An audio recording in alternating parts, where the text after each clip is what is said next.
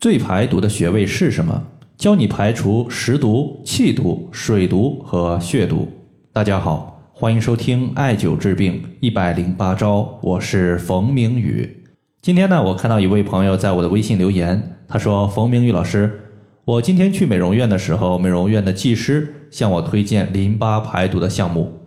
但是在我印象中，淋巴好像是免疫器官，肝好像是排毒的，总感觉他们的项目不靠谱，当时就没有做。顺便想问一下，淋巴排毒是不是真的可以排毒的？首先我们要知道，对于淋巴排毒而言，我认为噱头它其实要大于实际的效果。如果从中医的角度来看的话，身体中的毒素和排毒其实呢有3条经络和4种毒素。4种毒素我们呢可以把它称之为食毒、气毒、水毒和血毒。3条经络呢就是脾经、肾经和三焦经。首先我们先说毒素问题。毒素呢其实可以说它就2大类。第一类呢是食物在代谢的过程中，它的糟粕物质和垃圾毒素没有被及时的代谢出去，沉积在体内所导致的问题。第二类呢是人体的经脉之气在运行的过程中受到了淤堵和阻碍，比如说气滞、痰阻、血瘀。第一个是食毒，其实就是食物进入体内之后没有被及时运化，形成了积食、胃胀、不消化。典型的就是小孩子吃了油腻的食物之后导致腹胀、发烧。水毒也很好理解，比如我们经常提及到的湿气，湿气在体内积聚就会形成痰湿，而痰湿淤堵经脉，有可能导致身体的发沉、头脑不清醒、大便不成形、身体水肿。第三个我们要说的是气毒，比如说人体的血液供给给身体的各个脏器，在血液运行的过程中势必有气推动血液向前走，一旦人体生气了或者是抑郁不高兴了，此时会导致身体的气停滞在某个地方。最典型的就是一些朋友感觉自己的咽喉好像有痰，但是你无论是做检查也好，还是咳嗽也好，咳不出来，总卡在我们的咽喉，中医称之为梅核气，就像是咽喉卡了一个梅核一样，这个就属于是气滞。最后一个呢是血毒，也可以称之为血瘀。血瘀的产生和气滞，它们两者之间有分不开的关系，因为气推动血的运行，血液反过来滋养气的产生，两者是一荣俱荣，一损俱损，可以说呢是相辅相成的。凡是气滞的患者，时间久了，他多半都会产生血瘀的问题，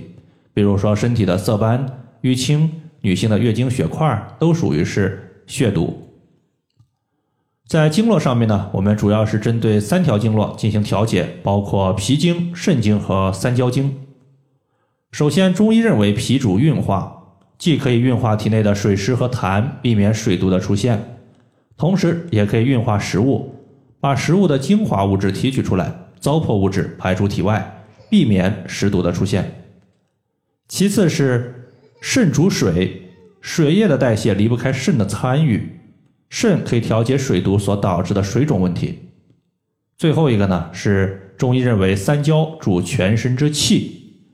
气通过三焦输布到全身的5脏6腑，充沛全身。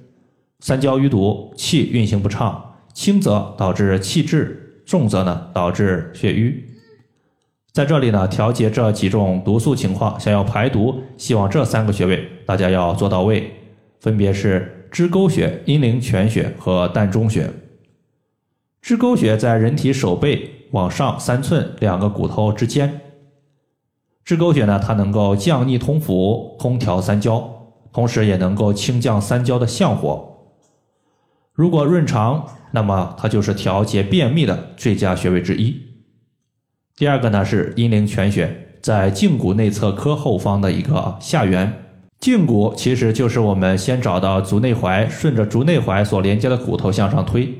推到我们的膝关节附近的时候，你发现这个骨头向上弯曲了，那么在它弯曲的后方就是阴陵泉。阴陵泉穴作为脾经的合穴，它最擅长调节的就是水湿问题，可以健脾祛湿、通利小便，能够解决食毒和水毒。最后一个呢叫做膻中穴，在人体2乳头连线的1/2处。膻中穴作为人体的气会，可以调节所有和气相关的问题，比如说气滞导致的不舒服。气顺则血行，所以呢，对于气毒和血毒都有调节效果。好了，以上的话就是我们今天所要分享的主要内容。如果大家还有所不明白的，可以关注我的公众账号冯名雨艾灸，姓冯的冯，名字的名，下雨的雨。感谢大家的收听，我们下期节目再见。